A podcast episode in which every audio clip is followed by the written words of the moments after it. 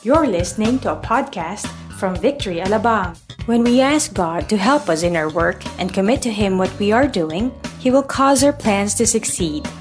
Discover more about this truth in this message by Pastor King Lucero. Alright, magandang uh, hapon po sa inyong lahat. Yan, napakasaya naman.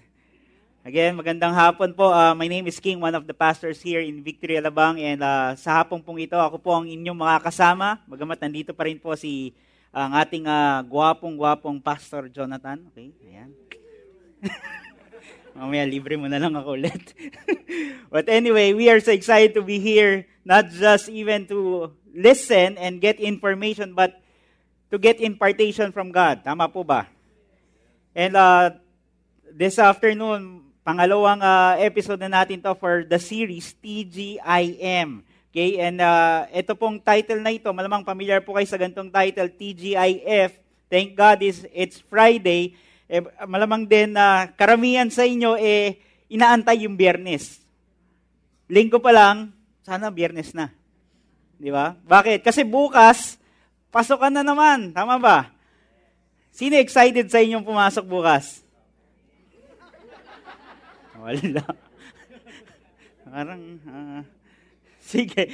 But uh, at the end of this series, actually, ito yung objective natin. Why, do, why we have this kind of series? Our people will understand that work is a blessing. Yung work, eh, blessing galing sa Panginoon. And kung galing sa Panginoon, dapat iba yung perspective natin, the way we see and the way we do our job. Tama po ba? So, kailangan work is a blessing from God and can be enjoyed. Iba sa inyo, nag enjoy ba? Okay? And be reflecting on His or God's, God's character and attitude. Okay? So, yan po yung ating uh, objective for, for this uh, series. And ilan po sa inyo ang merong trabaho? Sige po, pakitaas lang po. Yan, yan. Alright. Sino po sa inyo ang masaya sa trabaho ninyo? Talaga, woo! Sige ha, mamaya, titignan natin yan. Okay? How many years, maybe hindi ko na patatas, maybe you're here today, sinasabi mo, Pastor, ako gusto kong magkatrabaho. Mamaya po, pagpe-pray namin kayo. Yung mensahe natin sa hapong ito, hindi lang po ito sa mga may trabaho or sa mga walang trabaho. Maging sa mga estudyante po, applicable to. Why? I want you to listen for this afternoon because as we listen to the Word of God, we, may, we can apply it in our lives. Okay? Hindi lang po ito sa isang area ng isang buhay or ito po ay dapat taglay natin hanggang sa tumanda tayo. And uh, exciting po ito. And maybe you have this question also, bakit yung iba eh, sobrang nag enjoy sa, sa trabaho nila? Di ba? nag enjoy Kahit na mahirap, pero nag enjoy pa rin. So, mamaya titingnan po natin and uh, titingnan natin bakit, paano ba natin kailangan ma-view yung work and what should be our mindset in terms of working. Okay? And uh, I want to show this to you, no? Uh, perspective. Okay, sabi po dito, life is all about how we see things. And yung mundo pong ito ay meron pong mga pinakita na hindi pong magandang perspective in terms of work. Why? Because sometimes, two extremes po no, about work. Dalawa po. Yung pagiging slave sa trabaho. Parang, ah, ito na naman, trabaho na naman, kaya ako gagawin to eh. ba? Diba? And doon din dumarating yung panahon na ayaw mo na, tinatamad ka na. Nagkakaroon ng laziness. Another extreme is your work can be your idol. Doon pumapasok naman po yung pagiging workaholic kasi, ah, eh, kailangan ko to. Kat, pati linggo, magtatrabaho na ako. Di ba? And napapabaya mo na yung pamilya mo. Di ba? Yung sarili mo even. Yung health mo. Because you want, yung motivation mo iba rin. So nagkakaroon ng what? Nagiging idol na, naging workaholic ka at the same time, you know what? Let me tell you this. Work can be an idol that can never satisfy you. Why? Because you will do so many things. Hindi ka masasatisfy, I want more. Papagod ka. End of the day, parang pwede ka ma-burnout. Ngayon, this afternoon, we need to see about these things. Paano ba, ano ba yung perspective ni Lord in terms of work? Malamang familiar din po ay sa mga gantong bumper stickers. Sabi po doon, I owe, I owe, so off to work I go. This is a very shallow meaning of work. Okay, we work to simply pay off. Nagtatrabaho ka kasi may utang ka, kailangan mo magkumita, so kailangan kong bayaran yung mga to. Nagtatrabaho ka kasi para masustain yung lifestyle mo. So, ito yung ibig sabihin ng bumper sticker na to. What else? I, I'd rather be blank. Nakita niyo na ba tong sticker na to sa mga kotse? So, ito, yung blank, pinapalitan to, I'd rather be golfing inter- instead of working. Fishing, or playing basketball. So, pinagpapalit nila yon. Ano ibig sabihin nun? They view work as something lowly and whatever it is we're doing, it certainly has no value when compared with play or playing things. Walang value yung work. Dapat, nagpe-play na lang ako ng golf eh. Ayoko na magtrabaho. Ito na lang dapat ginagawa ko. And marami po po yan. No? He wins who dies with the most toys. Dito lumalabas yung pagka-childish. Ng bawat isa, no? Childish view. We work just to play. Okay, papasok na ako. Uy, malapit na yung out uwi na ako. Di ba? Parang laro lang. Pero not doing their best in their work. Hello? Ito pong mga ito, piniresent dito ng ating mundo in a wrong way. Yung, even in our culture, nakuha natin to, no? And nakita natin how distorted yung view in terms of work Malamang kilala nyo to or iba sa atin, no? alam nyo tong show na to. Actually, kinento lang po sa akin ni Pastor Jonathan yung show na to. Kasi, naalala nyo ba to? Turut, turut, Di ba? John and Marsha, kinuwento nga lang sa akin. Anong sinasabi ng Vienna niya? Ha? Kaya John, magsumikap ka. During that time, actually pinapanood ko po to, sige po, ayan, nung bata ako, during that time, sabi ko, ganun pa talaga yung buhay? Yung storya na ito, si John po ay hindi naman well off. Nakapangasawa siya ng mayaman, na si Nida Blanca, na nanay niya ay si Doña Delilah. Paborito ko yung kanyang alalay, no? Si Matutina. Okay? Every time na merong problema dun sa bahay, sinasabihan niya yung manugang niya. Kasi di ka nagtatrabaho ng tama, di ka nagtatrabaho ng mas... Iba yung mindset. Okay? Yung culture. Magsumikap ka. So, nadala natin yun hanggang sa lumaki. Actually, yun yung pinakita ng world sa atin at nadala yun ng ibang pamilya. Okay? Until now.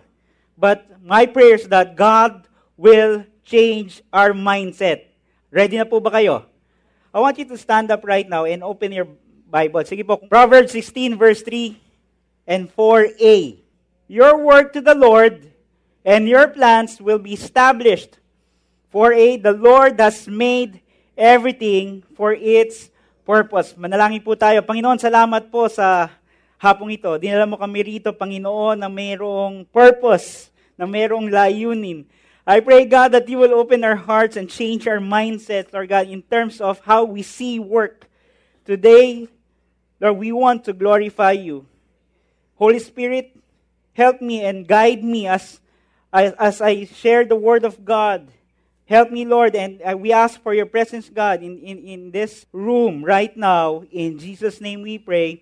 Amen and amen. Makakaupo na po ang lahat. Bibigyan ko lang po kayo ng background regarding this particular text. Okay, when we say commit, okay, it, ang ibig sabihin nito, roll something on someone. Yun ang ibig sabihin nito. Roll something on someone, our work should, uh, ibig sabihin, naturally roll towards God. Pag sinabi naman nating establish, nandyan po yan sa kaninang binasa natin, ibig sabihin nito, a base of a building, which signifies strength and stability. Makikita po natin this afternoon. Exciting to, no? Uh, even yesterday, I, I, I shared the word. And there's so many things na kailangan baguhin sa buhay natin. Our work that rolls towards God will be a work that God will establish. With what? With strength and stability because it serves His purpose. Kailangan maintindihan natin to. May nabasa po akong commentary, sabi po, there are different ways to fail to commit whatever we do to the Lord. Ano-ano itong mga to? Una po, some people, they will commit themselves, their work to God, superficially.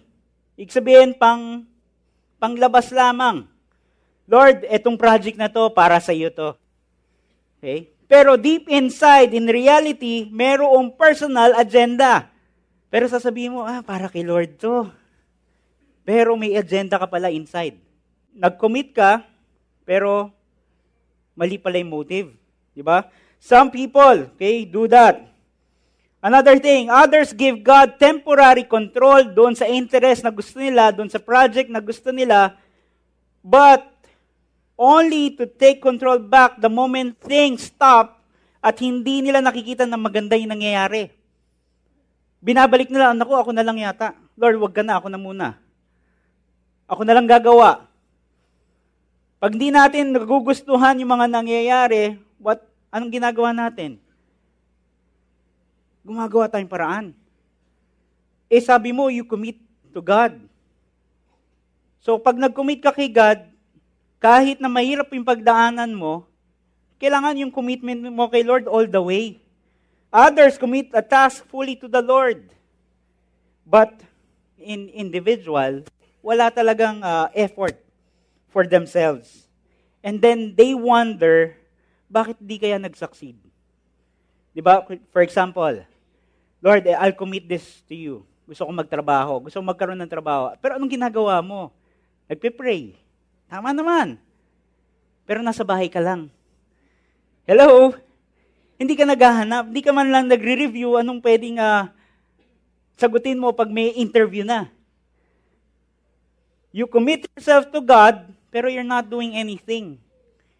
Tapos, Sasabihin mo, bakit hindi naging successful? Sabi, sabi ni pastor, commit yourself to God. Yes, but we need to do our part. We need to do something as well.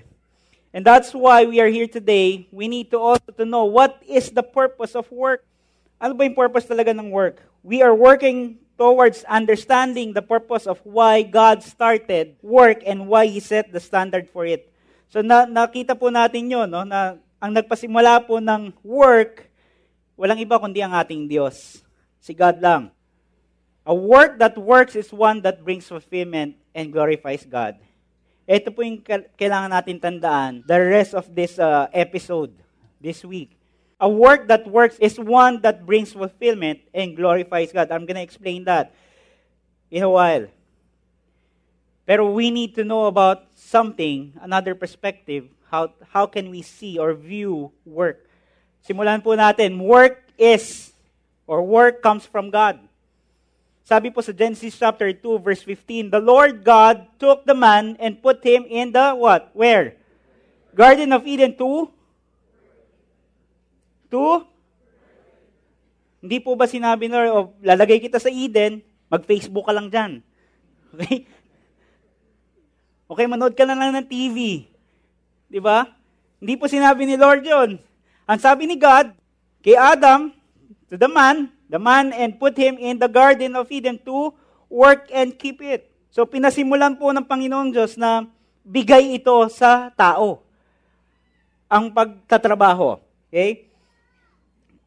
God started work during the creation and set sets the standard of work which means it's a very good standard.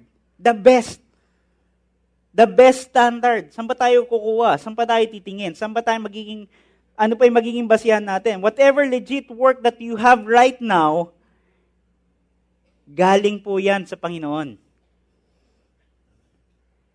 Hello, galing po yan sa Panginoon. E kung galing yan sa Panginoon, kailangan ma-appreciate natin yan, whatever it is. Kailangan ma-appreciate natin yung work na meron tayo. Eh, iba nga po, nahirapan kumuha ng trabaho. Pero ikaw, nagrereklamo ka pa, ay nako, eto na naman yung boss ko nakasimangot. Eto na naman. But you have to appreciate that. You have to appreciate your, your work. And because work is from God, dahil yung trabaho na yan ay galing sa Panginoon, work is a command. Bakit po? Kasi binigay ito ng Panginoon Diyos sa atin, no? Genesis 2.15 came before the command not to eat from the tree of knowledge of good and evil. In verse 16, basahin ko po sa inyo, Genesis 2.15 and 16, the Lord God, again, took the man, put him in the garden to work it and keep it. The following verse, and the Lord God commanded the man, saying, You may surely eat, and so on and so forth. Ano pang sabi niya? Di ba? Sige, ikaw, at pangalanan mo lahat ng hayop. Alagaan mo. Di ba?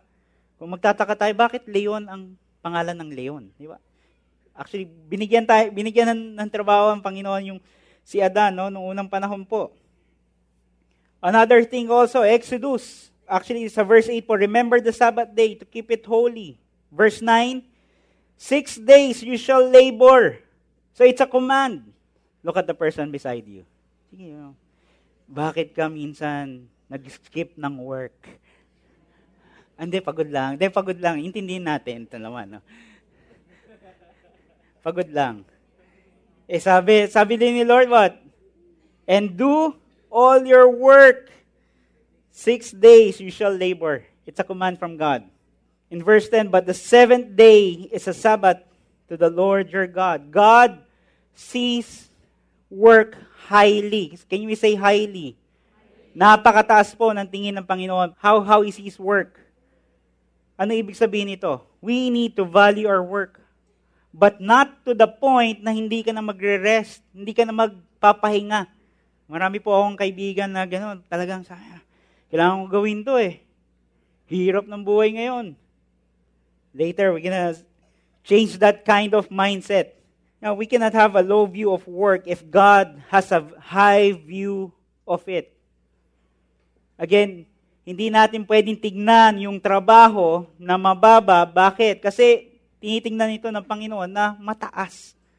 Yung at meron pong uh, two views din, no? secular at saka spiritual view in terms of work. Pag pastor ka, whole, ano yan, okay yan, sacred. Tapos, high calling. Hindi po. Another view, secular, ah, ito lang po ako. Hindi po katulad ninyo. Hindi po pare-pareho lang yan. Kung saan ka tinawag ng Panginoon para magtrabaho, it's the same thing, same purpose. Why we're doing things. Why God put you there, there's a reason kung bakit ka nagtatrabaho dyan. And there's a reason also why I am doing this also. So meron pong purpose why God put us in that place, in that particular work or field. Again, we need to value our work no matter what. Wala pong trabaho hindi nakakapagod. Tama ba? Nakakita na ba kayong trabaho, hindi, hindi ka napapagod? Wala naman po, di ba? Wala rin pong trabaho na hindi mahirap. Wala pong ganon. I want to show you some pictures. Okay? These are the one of the top 10s. Actually, kinuha ko lang yung iba. Pero ito yung top 10 worst job in the world. Ito po, taga-kolekta ng poop ng elepante. Okay? How many are complaining for with your work? Ko-complain ba kayo sa trabaho ninyo? Ay, hirap naman. Di ba? Hello? Sige, what's next? How about this one? Ko-complain ka sa trabaho mo dahil traffic. Di ba? But, again, sino, sino pong gusto mag-apply? Okay.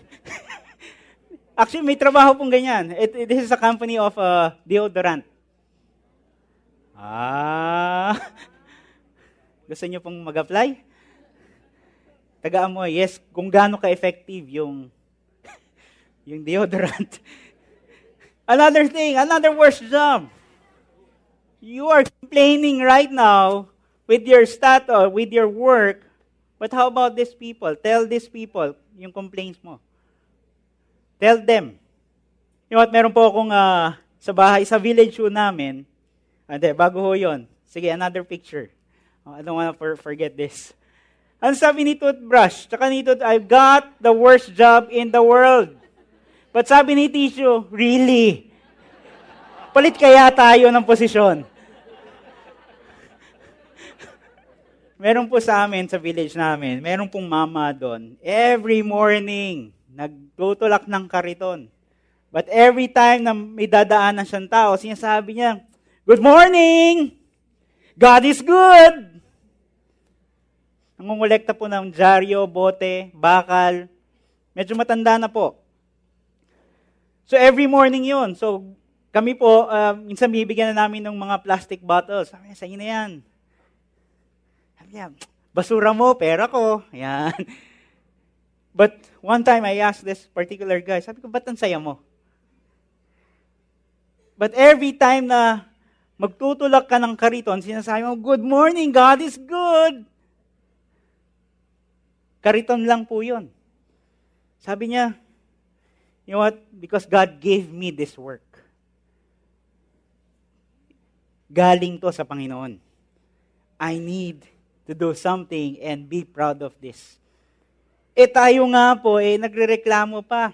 You have the, the position in that particular company, pero you're complaining, ay, late naman ang sahod ko, wala namang 15-month pay. Di ba? So, tuntua ka kapag napasa na yung bill na 14th month, di ba? Merong bill eh. But this guy, you will never see him complaining while pushing the caritone. Okay? Sabi, good morning everyone! God is good. We need to value our work. We need to value our work. Since work is from God, we ought to work for God as well.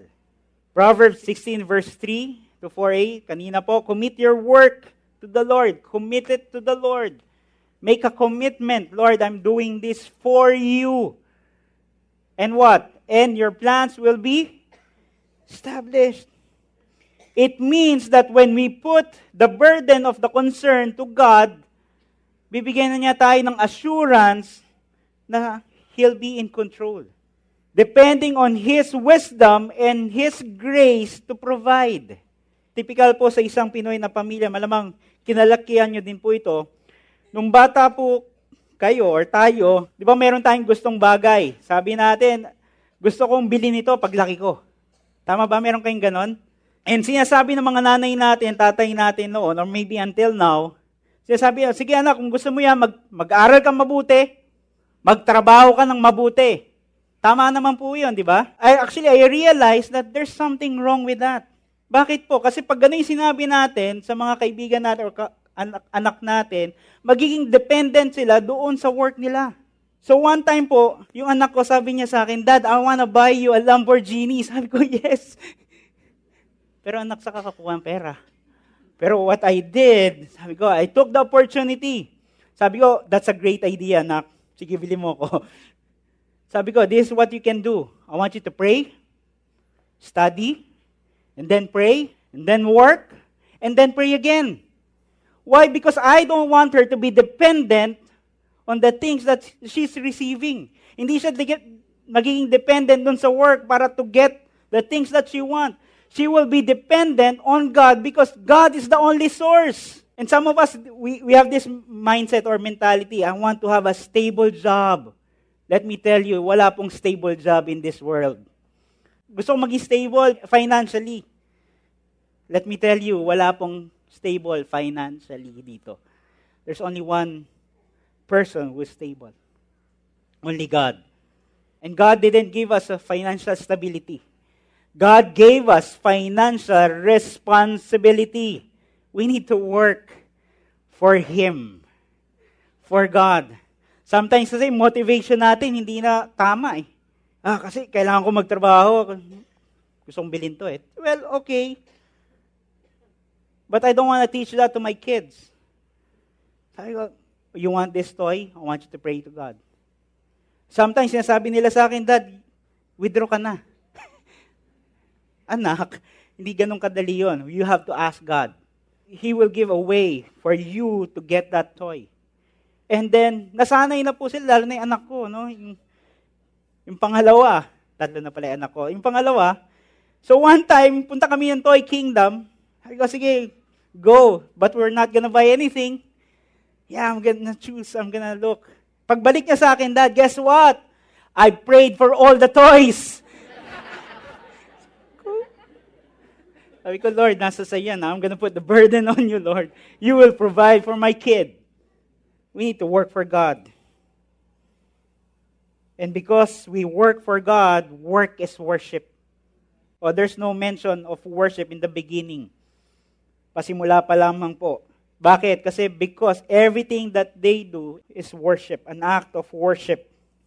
Everything they do is worship to God. If you're a student, you are working as well. So study hard.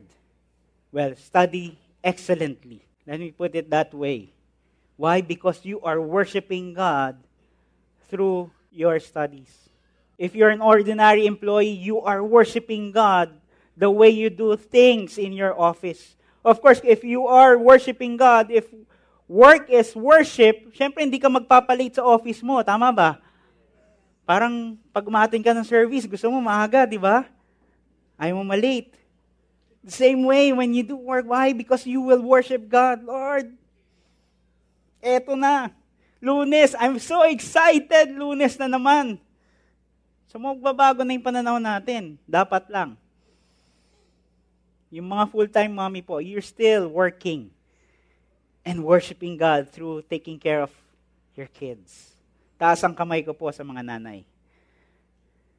24 hours, walang, walang sahod eh. Tama ba? Tapos nagrereklamo pa yung mga asawang lalaki, ba't di ka pa nagluluto? May mga trabaho po na hin- walang sahod. Ano pa itong mga to? Actually, meron po tayong mga uh, retired dito sa church. They're still working how? By making disciples. They view that as worship to God. Lord, use my life. I'm not doing anything, but I still want to work by reaching out to people.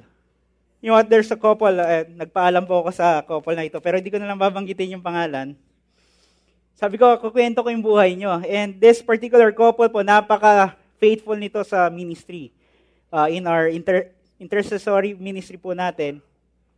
Particularly in my department, pastoral department. And nung una, nung inassign siya in this particular department, sabi niya, bakit kaya ako dito inassign? Well, yung nature ng kanyang business, is uh, nagsusupply po sila ng mga medical equipment.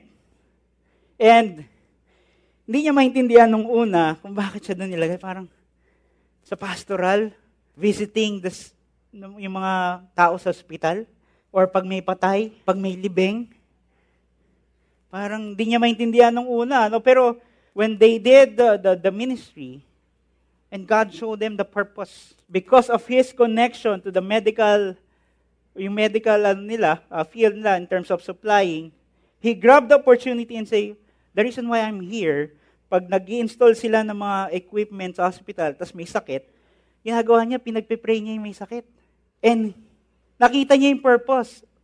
That's why, sabi niya, there's a reason. I'm doing this for God. Not for me, not for the gain of myself, of my company, but this is for you. This is for God. I'm gonna worship God through this. And there's a lot of people, kung, kung alamin pa natin yung mga storya, no, marami silang na-reach out. Yung iba po, nandito na sa simbahan. Yung iba, hindi naman kilala, hindi naman nagsisimba rito, pero pinupuntahan nila, they share the gospel, and that particular person will accept Christ. Although yung iba, alam ko may ilan na namatay na. But again, the purpose is very clear why they do that. Hindi po natin binabayaran. Full-time volunteer. Know, knows how to work with to, to work for God. Colossians 3:22 Slaves obey in everything those who are your earthly masters, not by way of eye service as people pleasers, but with sincerity of heart, fearing the Lord. Whatever you do, Work heartily as for the Lord and not for men. In verse 24, knowing that from the Lord you will receive the inheritance as your reward. You are serving the Lord Christ. Promotion comes from God, not from men. But you need to do your best. We need to do, if work is worship, we will do our best to God. and for God. Kung ikaw ay nag, naguhugas lang ng uh, plato, do your best. I'm gonna shine on this. Recently, meron po akong napanood, no, yung wait, waiter, yung nag, mabilis na magligpit ng ano, sa lamesa. Grabe, in one minute, 100 plates. Sabi ko, wow. He made his job interesting. Di ba, nakikita natin sa malls, di ba? Ah, ito na naman, plato, pinggan, mga tin- natirang ano, pagkain. Kung makikita mo yung mga taong yun, nakasimangot. Ito na naman, kumain, tapos diniligpit. Pero this particular guy, sabi niya, I'm gonna make this interesting. Ang bilis. How about you? How about us? The way we view work, is it worship? Lord, I'm gonna worship you. I'm gonna be on time. Lord, I'm gonna do the right things for you because I will worship you. Lord, hindi na ako mangungupit ng bond paper. Yung mga paper clips, Lord, hindi ko na iuwi yun. Yung pentel pen, nung katabi ko, hindi ko nakukuhanin. But Lord, I know you can see me. I will worship you in every way. In every way. Yung sabi po ni uh, Rick Warren, work became worship when dedicated to God and perform it with an awareness of His presence. Wow. I don't want to move in this place without your presence. Lord, papasok ako ngayong umaga, bukas ng umaga, I want your presence to be with me because I will worship you. Since work is from God, we do not just work for God, but we also work with God. Proverbs 16 verse 9, sabi po, The heart of man plans his way, but the Lord establishes his steps. Ang Panginoon pa rin po ang mag-establish. That's why we need to work with Him. And the reason why napapagod ka ng gusto because you are putting your effort 100% alone without asking God, Lord, you are my strength. Supplyan mo ako ng kalakasan. What else? Proverbs 19 verse 21, Many are the plans in the mind of a man, but it is the purpose of the Lord that will stand. You're doing so many things, hindi mo naman talaga alam yung purpose kung bakit mo ginagawa, and you don't consult God, ano nangyayari? nagkakaroon ng frustration. Ano ba naman trabaho to? Disappointments. But again, we need to work with God. The only way you can enjoy work if you work with God. Kung makikita natin ibang tao, dito po sa simbahan natin, di ba? Masaya sila sa trabaho nila. Bakit? If you will ask these people, bakit ka masaya sa trabaho? Kasi I'm working with the Lord. I'm working with the Lord. Work is a gift. It's a gift from God. Bigay yan ng Panginoon sa atin. That's why we thank God for our work. Pag-isipan po natin ito, how many people are looking for a job? How many? We're gonna pray for you later. Aren't you glad that you have at least one? But not thinking, minsan parang ayaw mo na. Di ba? But we need to work with God. When we work with God, with the Lord, running to Him for help, even partnering with Him, giving us the assurance that He is in control. He can supply the things that you need. Even if you rest, God's still working for you and with you. Why? Because God wants us also to give our best to Him, whatever work we have, and enjoy it. He wants for us to enjoy the work that we have. Last na po ito. Again, a work that works is one that brings fulfillment and glorifies God. Maybe think again the way you see work before should be different now. As long as you know that you are working for God and working with God because you acknowledge that that work is from God and you want to glorify Him. Can we all pray right now? Heavenly Father, we thank you. Salamat, Panginoon, sa binigay mong trabaho sa amin. Maging wala man, Panginoon, yung iba sa amin walang trabaho. Still now, asking and really praying and waiting patiently. Lord, we are thankful because sa iyo nanggaling yung trabahong ito. And sometimes, Lord, we siniset aside namin, Panginoon. Lord, I pray, God, that everything that we do is an act of worship. sa trabaho man, sa business man, Lord, sa pamilya namin, sa eskwelahan. Now we can see and work excellently because of who you are in our lives. Lord, ayaw namin ilagay namin ang sarili namin, yung identity namin sa aming trabaho. Ayaw namin nun, Panginoon. Why? Because hindi naman stable, Panginoon. Yung mga bagay-bagay sa mundong ito. Pero mas stable ang iyong pangalan, ang iyong kapangyarihan, ay iyong kalakasan na ibinibigay mo sa amin. Lord, we want to put ourselves our trust in you alone. If you are a businessman here, I want to pray for some people. Kung kayo po ay businessman, I want you to, okay lang po ba? Can, can you stand up sa mga businessman natin, business people? I want to pray for you. I want to tell something also. Kung kayo po ay may business, Lord, God put you there. Binigyan po kayo ng pagkakataon ng Panginoon. Nilagay kayo dyan sa business na yan, not just para magkaroon ng maraming pera But God put you there because He wants you to be a channel of blessings to other people. And I believe that as you put your trust in God, as you work with God, as you work for God, He will enlarge your tent. He will, he will enlarge your uh, uh, influence, not just to get people to work with you, but even God will use your company, you yourself, itself, actually, ikaw mismo, gagamitin ng Panginoon to share the gospel. And people needs that. If you want to change the mindset of your employees, share the word of God. And let the word of God work in them.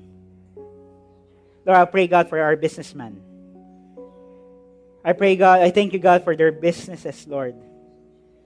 Because malaki yung naitutulong nila, Panginoon, sa kapwa Pilipino, Panginoon. Lord, I thank you, God, because you gave them these ideas, Lord God, strategies, even, Lord, people or business partners.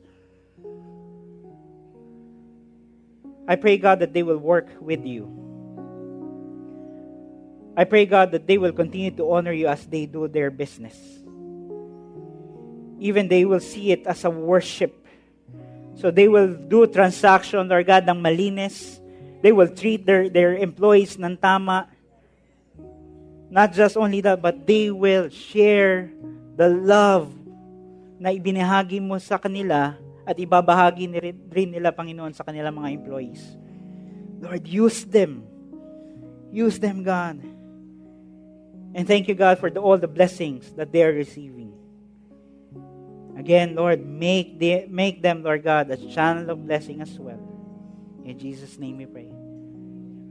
If you're here an ordinary, sige po makakaupo na kayo. If you're an ordinary employee, I want to, I want you to stand up. I want to pray for you right now. Sige po. If you fully understand what we heard this, this afternoon, we will work for God. We will work with God hindi na tayo malilate. Tama ba? You will do excellent. Why? Because that's that's an act of worship. You will do things excellently. Hindi yung pwede yung, ah, pwede na to, bukas na lang. Always think this way. Am I glorifying God if I'll do this? Am I glorifying God kapag nagkaroon ako ng decision ng ganito sa trabaho ko? Am I glorifying God if pag nagreklamo ako? Always think, always ask God, Lord, ano pa bang pwede kong gawin sa'yo? Because I want to glorify your name. I want to work for you. I want to work with you. Let me pray for you. Lord, I thank you, God, for these men and women who's working in a company. I pray, God, that you will use them as an asset of that company, Lord God. Lord, I pray, God, that they will maximize their skills and talents, even, Lord God, not, not only the talents, but even, Lord, their spiritual life. Let them be, let them be, Panginoon, to be the salt and light of that company. So that they will also view work as worship. Lord, we thank you because promotion comes from you. Lord, I speak promotion for your people, Lord God. I speak, Lord God, blessings and blessings will come, Lord God. And we believe, Lord, Lord, yung, yung mindset nila before, lunes na naman, ayoko, pumasok, kaka. Lord, you will change that now. They will be excited to work starting today because of who you are in their lives. Bless your people, Lord. In Jesus' name we pray. Amen and amen. If you're a student, I want you to stand up right now. I want to pray for you. Can you stretch your hands to these young men and women? Lord, I just want to pray, God, for these students, Lord God. They are working already. Lord, kung ano ginagawa nila sa eskwelahan ngayon, Panginoon, dadalin nila ito, Panginoon, pag nagtrabaho sila. That's why they will do their studies, Lord, excellently, Lord God and they will see that as a worship for you. Lord, I pray, God, that they will have a high grades. I pray, God, that even at this moment, you prepared the companies for these young men and women. I thank you, God, because the talents and skills, Lord, binigay mo sa kanila. But Lord, I, my prayer is that they will use it for your glory, not for their own, but for your glory, God. In Jesus' name we pray. Amen and amen. Sige po, bigyan natin ang Panginoon ng palakpak. One last. If, if you've been praying to God, Lord, wala pa akong trabaho. I want to pray for you. I want to pray for you. Huwag niya natin taas po yung kamay natin, but I'm believing that what this coming days and weeks, God will surprise you. Lord, I pray God for your people na naghahanap pa rin ng trabaho. I pray God that you will answer our prayer today. A company will call them this week, this coming days, Lord God. I pray God that you will put them in the right company. There, yes, there will be challenges but still they will hold on to your promise that you are their strength, Lord God. Even as they wait, they will wait patiently. They will wait with joy. Lord, I'm waiting for that work. But before dumating yun, Panginoon, let me serve you. Let me do the things that you want me to do. I pray, God, that, again, you will secure your people give them the assurance that you are the source. And I believe, God, that as you show your power, as you show your faithfulness to your people, Lord God, these people will respond, Lord God, with worship.